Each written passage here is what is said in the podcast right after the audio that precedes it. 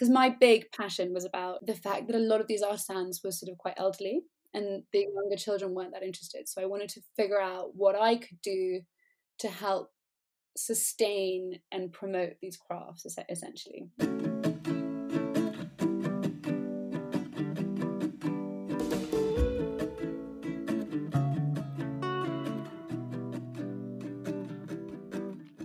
Welcome to In Conscious Conversation with me, Janice Summer. This is a podcast about small brands with a big vision and the journey of how they get there. We believe in celebrating brands that allow us to live our values. Beyond the greenwashing and curated feeds, we'll be diving deep into what these brands really stand for, what makes them tick, and what keeps them up at night. Come join us on the ride.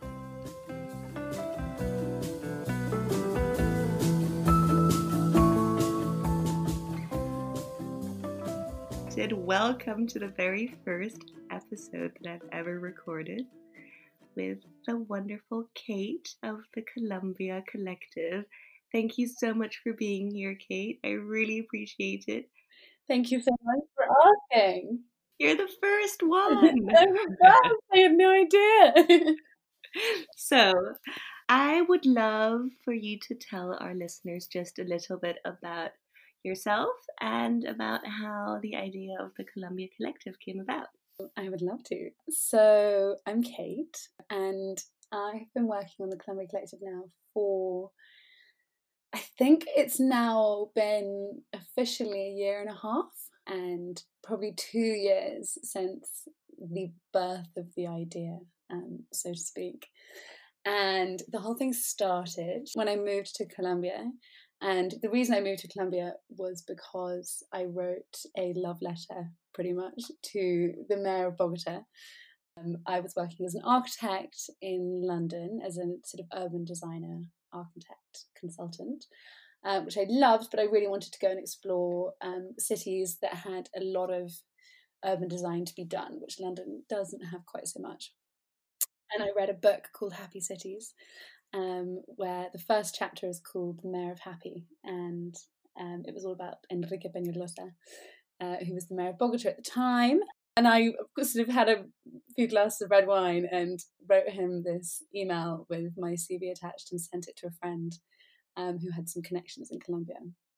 Then eight months later, I got an email uh, through saying, "Hey Kate, apparently you want to come work for me," from the mayor of Bogota. Eventually quit my job and got on a plane after a few interviews to go and work in the mayor's office in Bogota, which was incredible. I didn't speak Spanish. Um, I did tell them that before. Mm-hmm. I did learn it eventually, but uh, it was an incredible, terrifying, um, very, very challenging experience. And in Colombia, they have 28 bank holidays a year. There are more Mondays off than on, I think. so on my bank holidays, I was always traveling. Mm-hmm. And a friend in the UK, uh, a friend of my parents, asked me if I could find some placemats that no one had ever seen before. I asked all my friends, and no one had ever seen them or heard of them. And then eventually I found a friend who worked for the government in the Ministry of Culture, so he knew a lot about the artisans. But so the friend of your parents knew that they were from Colombia and they were from a tribe that was somewhere in Colombia. She'd seen them in a shop in the States, I think. Oh, um, okay. Um, seen it, they were from either Panama or Colombia. There was a whole collection of products I was on the hunt for. Um, but eventually I got in touch with this lovely lady called Elisa. um, when I say I got in touch, I think I sent her a WhatsApp and she replied about four weeks later. and sort of said, Yes, I've got them. And I think we went back and forth for about two or three months with just no communication. And I just couldn't figure out what was going on. I basically I'd asked her to send me a sample, assuming that this would all function just as everything did in Bogota and in the UK, where you ask someone for something and they just do it anyway, eventually I realised it was never going to happen. So I asked Ilsa if I could go and visit her. Um, okay. And she said yes. And it was a very awkward conversation, but she was like, yeah, if you really want to. um, so I got on a, a, flight to Barranquilla and landed at night and got the bus all the way to this tiny little town called Usiacurí and pretty much arrived, called Dilsa about 10 times and she didn't answer. So I was like, right, I've got, I've just got to this town with my backpack and I have no idea where I'm going. And I walked into a shop and asked someone, I was like, does anyone know where Adilsa lives? And they were like, yeah, of course we do. Amazing. Someone chucked me on their motorbike and took me to this lovely lady's house who I thought was so scary on the phone. And I met her in person. She literally waltzed me into her house. There were like kids and chickens and turtles everywhere. Wow. Um, and I stayed there for like two or three days, and I just went and I chatted and I learned everything. And I have never, I came away being like, how? Firstly, how on earth had none of my friends, my Colombian friends, ever heard of this town? And in this town as well, every single person in this town makes these placemats and various other things. But every single person in the town works, knows how to do this type of weaving. Okay. And so it was that exact style of weaving of the placemat that your parents' friends had found in the shop in America. Yes. And it's the the design is a super traditional design that goes back a very long time. Wow. And it's the that specific placemat which we now sell is now actually one of our top sellers and people are always blown away by the design. yeah, it's beautiful. And if you go to this town, there are like six year old girls that can make them. um, they think it's the most simple thing in the world, and we all think. I mean, I thought it was just so beautiful. So, and it's made out of dry- dried grasses, or what is it woven from? So it's made from this palm called Iraca palm, um, which used to grow everywhere around this town, and now it doesn't grow so much. They actually bring it in from the department below called Bolivar, where the Iraca palm grows really tall, and the farmers grow it essentially to shade the crops. So it's a waste. It's a waste product. Ah, oh, amazing. Okay. Um, and then it's chopped down and sent to the to the weavers, which is great, and then dried in the sun in these beautiful sort of giant fans. It's almost like a, an elephant's fan all over the streets. And it's amazing. You can walk around and they're everywhere. wow. And then they are cut down to size and stripped, and they always choose the best ones, hmm and then dyed as well in these cauldrons over fires where they it's amazing they have these powders and it's sort of it's um, it, it- i'm sure this is for anyone who knows about dyeing this is probably very standard but i thought it was incredible that you know red powder to make the red color it, it's a blue powder and then you put it in and it turns red Amazing. You can essentially ask them for any color and they can use their primary colors to to make it normally That's incredible. And the dyes are from natural materials that are found around there? no so not anymore they they were previously but that's sort of something that the government has been working with them on in colombia is Mhm. when they were using natural dyes they just couldn't create the colors that they can now and so i think about 10 15 years ago the government did a sort of design laboratory with the artisans which is something they do quite a lot and they taught them how to use um, chemical dyes I guess that's one of those typical examples of the trade off between sustainability and growth in a way. it's basically opened them up to new colors um, but what is sad is it has meant that the technique of using natural dyes is pretty much not known anymore Right. Because this is something that's happened across quite a lot of the artisan groups that we work with. The the the ladies that weave the hammocks, they also they still do use natural dyes, but you pay three times the price for natural dyes. Oh, right. I see. Well, then let's take it back actually to where we were before, just talking about how you got started. So you ended up staying at this lady's place for a couple of days, learning everything about the weaving techniques. Yes, So your mission initially was really just to find these placemats and buy a couple to bring back to your parents' friends. And then how did that grow into what we're talking about now? I mean, that's quite a big step. I think I I went. I got back to Bogota and I was just I loved it, and I kept speaking to this friend Manuel who had given me the number in the first place of this lady. Okay, that was the one who was working in the Department of, of Culture. Okay. Yes, exactly. And I just went down this rabbit hole of researching the artis- the Colombian artisan and all the work they do. And the more you ask people, the more you, you find out. And suddenly, you know, someone introduced me to this person who knew everything about the artesanias, who then introduced me to this person, and it just became this obsessive hobby. Amazing. And then on weekends, I'd go and visit a new, different tribe. I was- Okay. I just fascinated by it because it's just, I think what everyone there found bizarre was how fascinated I was by it because I come from England, and in England we don't have out there. It's it's completely nuclear. So one of the techniques, for example, caña flecha, which is a black and white um, fiber that they they weave with, which is all natural dyes.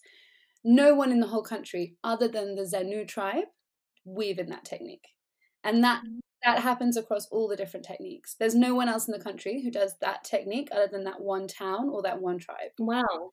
and it's such a huge part of their identity and their culture. That i think that's what really blew me away was how much of, of a story. It wasn't just some carpenter that that was happened to live in one town. It was like you went to a town full of all these magical carpenters and only they knew how to do this one technique you know Incredible. because it wasn't something I'd seen before. It was it was nothing I'd ever seen in Europe before. That's I think why I found it so amazing. And then the more I showed that to my Colombian friends, the more enthusiastic they were to help me find out more. Essentially, So essentially, when you started going and visiting them, they were producing mainly for their own use, No. or were they? Yeah. I mean, they they they as I say, the Colombian government has been working with the artisan groups for quite a while now to promote the, the craftsmanship and and to sustain the craftsmanship as well. hmm and so they they sell to a lot of if, if you go into to Cartagena if you go around Bogota there are a lot of artesania shops Yeah, yeah. I remember seeing those when I yeah. in in September I then quit quit working at the mayor's office because I decided I really wanted to try and do something with this So that's a really big step, a really huge decision to make to quit your stable job and just take the plunge. well I, I had a lot of encouragement um I had a lot of encouragement from people and I, it was just the more research I did the more I could see that I just wanted to basically help these amazing people who I'd met to just sell some stuff to England and they they love the idea of being sold in in England or in these other countries and they it, it kind of it's it's a real honor for them to essentially become a worldwide artisan. Yeah, and I mean to spread that skill, which it's I mean it's amazing to hear also just the work that the Colombian government is doing with them to maintain those skills and then to bring it to a wider audience is such a valuable thing to do no matter where it's being sold to.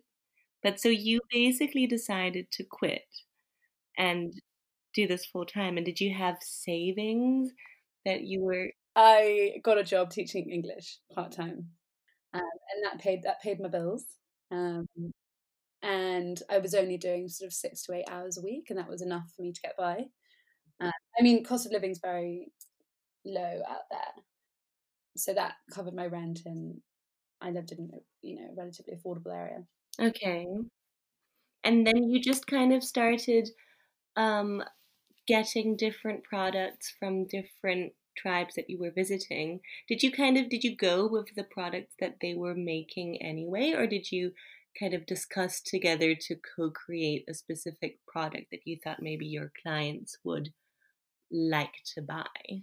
I mean, I basically spent from September to January not doing very much, essentially trying to figure out how to not be how how to do this company in the best possible way and not Mhm. just be the foreign girl that turns up and buys stuff and sells it for a profit and disappears Mm-hmm. was that's a really hard question because I had people encouraging me to do just that, but it just it didn't feel right.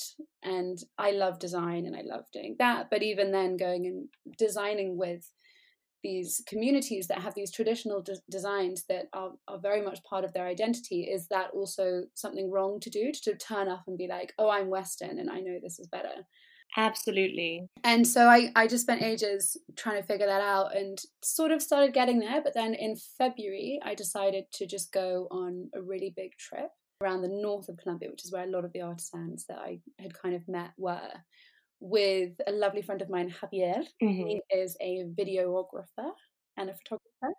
So I did exactly what you're doing with the artisans. And I just went around and I had these questions, and it was like, I had I remember I had a list of questions. It was like, what does your craft mean to you?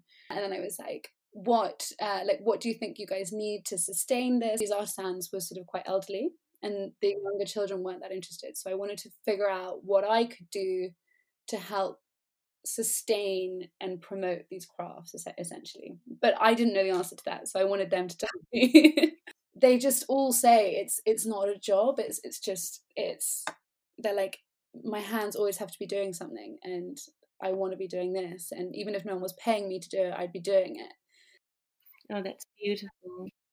But then I would go into the, you know, the town square and I chat to some of the kids who all also um, have in, for example, Usiacurí, where the first place I went, the government has organized that they have classes at school in that particular type of weaving.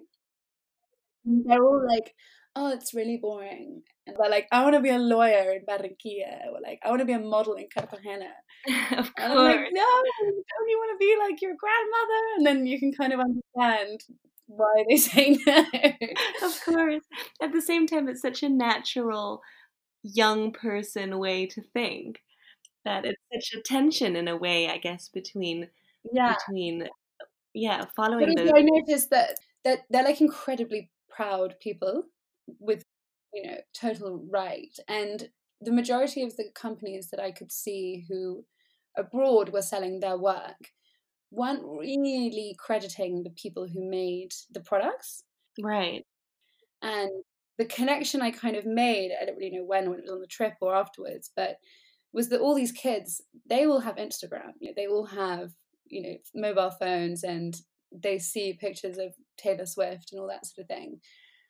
I Yeah. had this dream that these kids would be opening their Instagram and seeing this incredible exhibition in London and they'd be seeing pictures of their grandmother in this incredible place and then suddenly they'd be like oh no no actually i do want to do that um, Yeah, that's. I mean, that's uh, in a way, it's kind of creating or bringing back that sense of pride in in one's heritage and in one's craft, and to modernize it in a way. you know alongside that it's it's making sure that they're being paid correctly um making sure and that's that's also something that we try and work with the artisans with because the artisans set their price.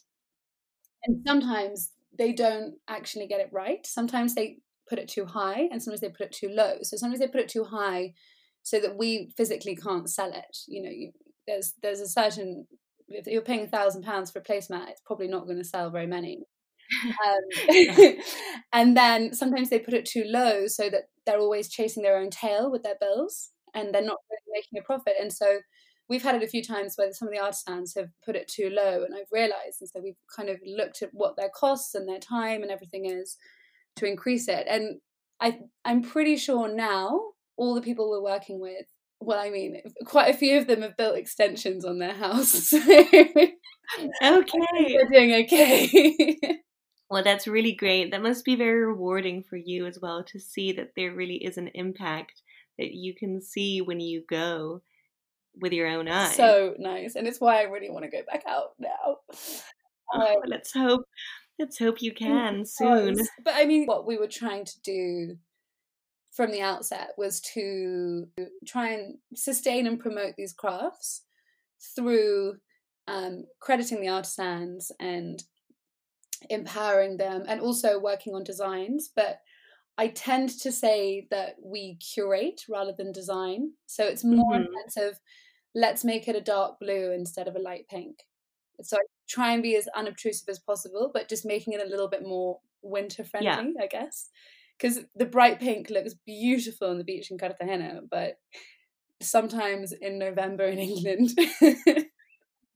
it might not work. Um but it's definitely i mean i speak to all of them every single day and they're amazing and they're so hardworking and so enthusiastic. I'm very jealous. So basically, then, in terms of your business, the way that you run it over here, you get all of your orders from all of the different tribes, get them sent to you in the UK, and then where do you sell? You sell online in your own channels, and you also have some stockists, right? Yes. So at the moment, because of everything going on with the wonderful COVID, um, it's pretty much all online. Um, and previously we wanted to do pop-ups because pop-ups was such a great way to engage with the customer to have these beautiful pictures of the artisans. Yeah to really tell those stories. Exactly um that's that was the main aim and i really hope we can do that again and i love to be doing that again.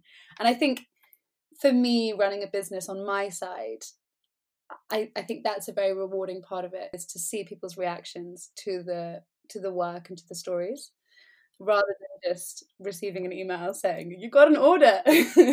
Absolutely. It's not quite the same. And then in terms of wholesalers wholesalers is quite a tricky one because we we we do have some amazing wholesalers at the moment who are wonderful but a, a huge part of what i do day to day is being incredibly patient and I'll always work to the artisan's time frames. For example, one of our lead artisans was in hospital for the last two weeks. She's fine now, but she was completely out of action for two weeks, and we had these huge orders waiting to come through. And I'm never gonna chase that person and and push them. And so luckily the people we work with so far are amazing and super patient and they if things are delayed then they're really understanding about that and it's also quantities these pieces are all made by hand. There's only ever going to be so many that can be made.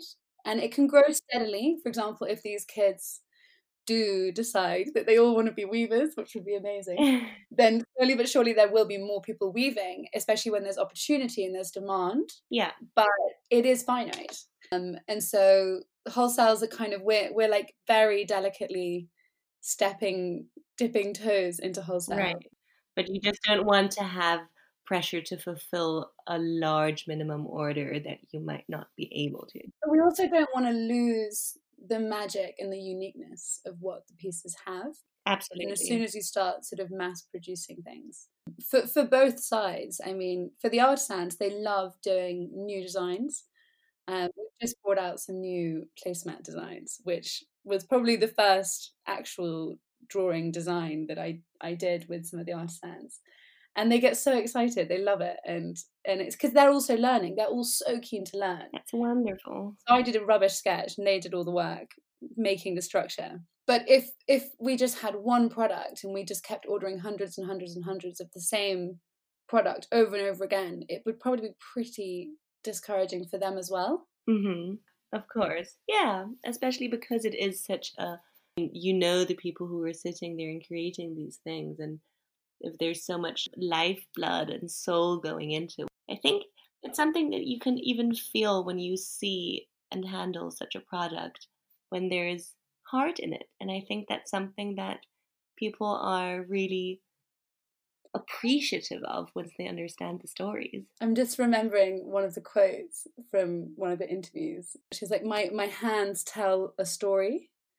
I thought that was so beautiful. Like she's like when she's Mm. weaving, her hands are telling the story. And I was like, oh. That is so wonderful. You can picture it. And so, I mean, now looking back, what do you think would have made your life easier if you'd known? Like, if there is, is there a specific thing that you wished you'd known before you got started? I mean, I'm sure there are a million lessons learned along the way. I mean, like literally every single day is a lesson in something. Um, at the moment, I'm learning the beauty of Excel spreadsheets. I've, oh. been, I've been we've we've had a sort of three or four big orders with one artisan kind of coming through slowly but surely. So the three or four orders have slightly got mixed up together, chaotic and mad, and neither of us can remember what we've got and what we haven't got. Oh. And so I was like, all right, okay, I'm going to do this Excel spreadsheet. so we've been sitting there together. And so I sent her the spreadsheet and she's like, okay, I'm going to print it out and I'm going to do this. Blah, blah, blah. So, but you know, next, next time we do that, I'll have done the Excel spreadsheet before I place the order. Yeah. Um, and then you can keep track of it just exactly. And, and I'll send it to her and she'll print it out and have it on her wall and we can take it off together. Whereas at the moment, we've both kind of been relying on the other one to, to be keeping stock.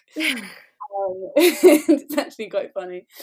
But uh, I think, yeah, organization and I, I mean, I don't know. I mean, even in terms of because you basically started this business on your own, right? Mm. Would you would you have preferred to like have you found it hard, lonely sometimes, or have you been quite Definitely. happy to? Okay. Definitely found it lonely, but I would not change that for the world. Oh, okay. Um, say prior to probably where we are now, I have tried to work with some people before. Mhm. Um, I've tried to partner up with some people before, and it hasn't really worked because they haven't been the right people. And what it's meant is that it it could have been a compromise on what I wanted to achieve on like a kind of ethical level. Okay. In terms of maintaining So, for example, partnering with someone who's much more interested in making a profit, yeah. whereas I was much more interested in like doing it the correct way. Mhm. Um, so when you if you partner with someone who doesn't have the same vision as you, you end up compromising. And so I'm really glad that I it sounds very self centered or whatever, but I haven't had to compromise. Mhm. Um, I mean that makes sense because the the the decision of the compromise is based on your values and on the meaning that you want your business to have. So that's Mm. basically essential to the core of the mission to to keep it that way. exactly. But now now I I have um, a lovely person working with me a few days a week, and it is life changing. Um, having someone to bounce things off Mhm. is incredible. Um, so that's incredible. That's great now. And actually, yeah, it's it's great not to make some decisions as well. but I um, bet. but I, I, yeah, I think it's kind of taking ownership of it is one thing, and then working with other people is is kind of a separate thing. hmm So yeah, but it's it's it's difficult. It's difficult um, day to day, but then in the in the long run, it's worth it. I think. Oh, I bet. And what was the proudest moment so far? I'm guessing there were many, even having your first orders uh, fulfilled or having your first customers tell you how much they loved everything, including myself, if I may say so. Okay, so I think there's two separate ones. I think the first one was the pop up that we had last November that you came to. yes. Um, that was an incredible moment because that was almost like the unveiling. Mhm. We we had had a very small private pop up sample sale in in July, but that was when I was still figuring out what what we were doing. yeah. And November was sort of showing the world. And I remember there was there was a family that came to came to the pop up on Sunday morning or something. They had like a six or seven year old daughter, and they were upstairs in the gallery, which is where we had just we didn't have any products. We just had the photographs of the artisans blown up huge and a, the little story underneath of how they work and the story of the tribes Yeah, the photos were stunning. They just brought kind of as a visitor, they just brought you right into but it. they like i remember listening from downstairs and i could hear the parents talking their daughter through the whole exhibition i mean they went from thing to Oh. thing and his daughter was loving and she's like oh so that's the person who does it I was like this is incredible It's- um and then another thing that has happened a couple of times very few but one or two times um is when i get colombian customers um in london I had one recently, a lovely Colombian lady who I haven't met, but she emailed me a few times and bought so much stuff and sent me the loveliest email saying how much she loved everything. And I always think when you get the approval of a Colombian, Yeah, like, oh, because it's not my country, it's their country. And I'm, yeah, in some ways, I'm representing their country. yeah. Um, so that's always a real honor when I get the sign of approval from someone. Oh, that's absolutely amazing. That must be so fulfilling to to just have somebody confirm that what you're doing is meaningful and real and then it's even somebody from whose country these products are coming. That's especially as they could so easily tell me that I'm the worst person in the world. and how dare I? Amazing. So I would say for now we've gotten a really amazing overview. Now I just wanted to ask you um, if you have somebody else, uh, other sustainable entrepreneur or brand that you really admire that you would like to maybe draw our listeners' attention to. And then also, maybe a recommendation for a favorite book or a podcast or a blog or anything that you like to refer to to keep you inspired? I mean, my, my book has to be, it's got nothing to do with sustainability, but it has to be um, Happier Cities because it's literally the book that like sent me to Colombia. Um, so that's that's just this book. I always sort of I have my copy of it tucked away like some sort of weird Bible, um, and it's all mushed up and like. Okay. I have to say I do. Okay, I'm going to be controversial, and I'm going to go against it now. Okay. I I initially read so many blogs and listened to so many. There was a conscious conscious chatter. I think was one that I listened to a lot. Have you heard of that? Oh yeah, yeah, I've heard of that one. I, I listened to them a lot when I was starting the when I was sort of trying to think how to do the business and all that stuff, and I found that incredibly useful. And they had so many incredible insights. Mm-hmm. But I also found it quite overwhelming. And I found I was um, I'm very good at being indecisive, so I was chopping and changing between strategies of how to be super sustainable and and really conscious and all of this ethical stuff. And the more i listened and the more i read the more confused i got. Um, so i kind of got to a stage where I, I decided to kind of follow my gut more than anything. And rather than trying to kind of adhere to other people's standards um, it was very much about trying to do what i felt was best for the artisans and people I work with rather than what is sort of popular opinion at the moment. Because you were basing it also on your personal experience with them and the fact that you knew what issues they were facing. Exactly. I sort of had these hundreds of hours of ch- chat and interviews with all these amazing artisans. I think that's why I probably don't now more than ever don't sort of dive too deep into films and, and, and things like that because it can be quite overwhelming. And there's always something you're not doing. yeah, yeah, that's true. And I think the fact that it is so overwhelming is kind of the reason why I prefer telling stories like this because it's about one person's journey and one brand and the way that it's grown.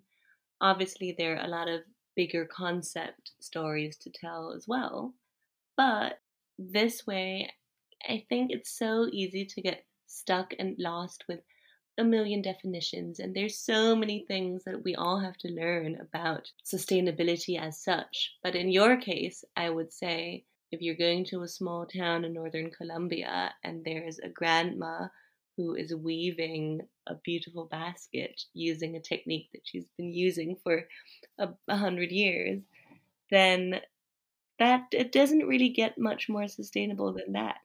I did remember some people. I, I definitely had. I had more than anything. I had sort of mentors um, who guided me through and, and and challenged me. It's very important. I found it very important to have devil's advocate. So, for example, when I said I was going to go and do all these amazing designs, they were like, "Well, you sure they want your designs?" I was like, "Good point." so that, they, they there have been some incredible people along the way um, and that's been a huge a huge huge help mm-hmm. when i was out in bogota i was introduced to someone called cynthia lawson it's called parsons school of design DESIS lab and they they investigate working with artisans as a profession on an academic level oh amazing i think you'll find it really fascinating and they've got a lot of questions on their page for example do artisans need additional capacities to be respected, treated, and paid as designers? Um, how might a commitment to transparency in companies who market artisan goods lead to better informed consumers and fairer wages for artisans? Oh, and here's another one Is cultural preservation a privileged posture?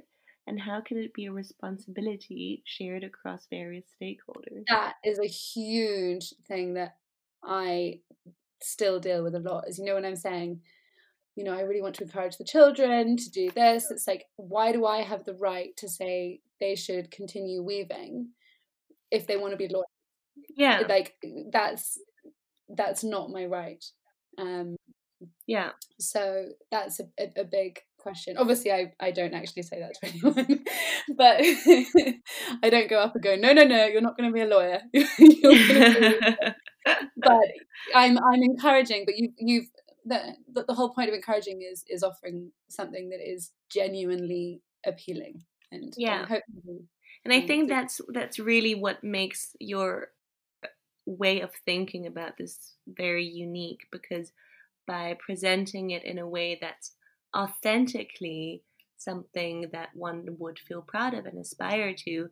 I mean, I don't know enough about this complexity at all, but I feel that this whole position of privilege can be used in a productive and positive way that's not condescending and that's not taking over because you're attempting to do it in a way that is genuinely attractive.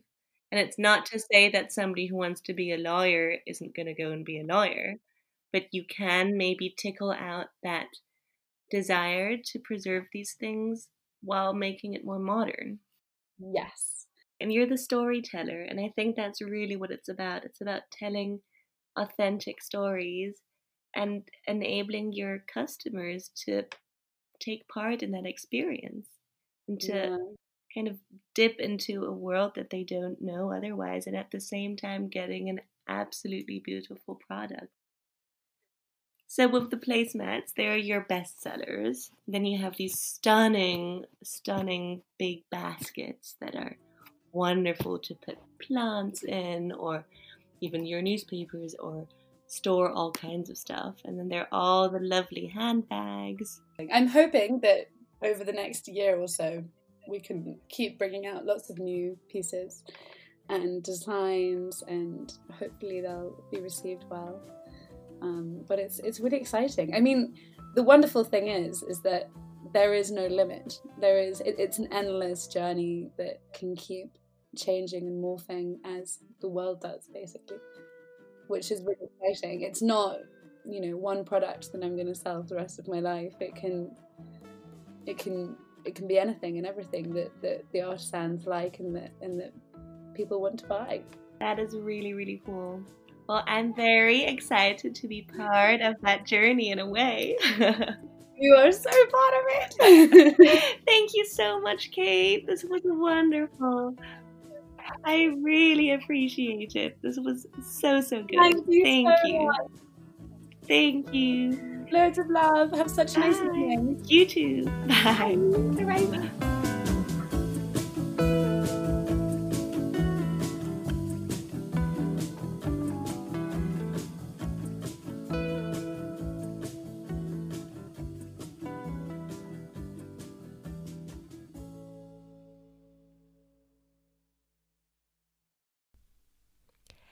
Thank you so much for listening in to our very first podcast episode of In Conscious Conversation.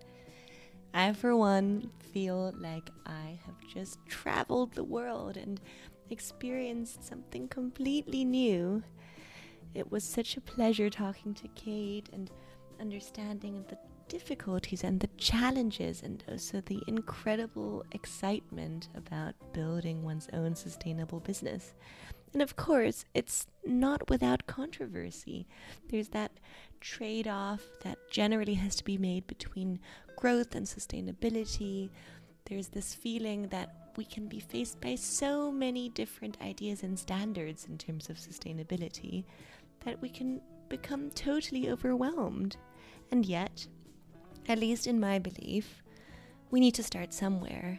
And working with artisans or working with other innovative materials or working with different types of people, making sure that they're paid well. All these are small steps that we can take on our sustainability journeys. So, thank you for listening in. I'm so excited to also reveal to you my next guest for the coming episode, which is another dear friend of mine, founder of a incredible sustainable cashmere brand that is circular and carbon negative. So stay tuned and please do visit the podcast app and subscribe. That helps us um, improve in the rankings. And give us a follow on Instagram as well at in underscore conscious conversation. Thank you and listen in soon.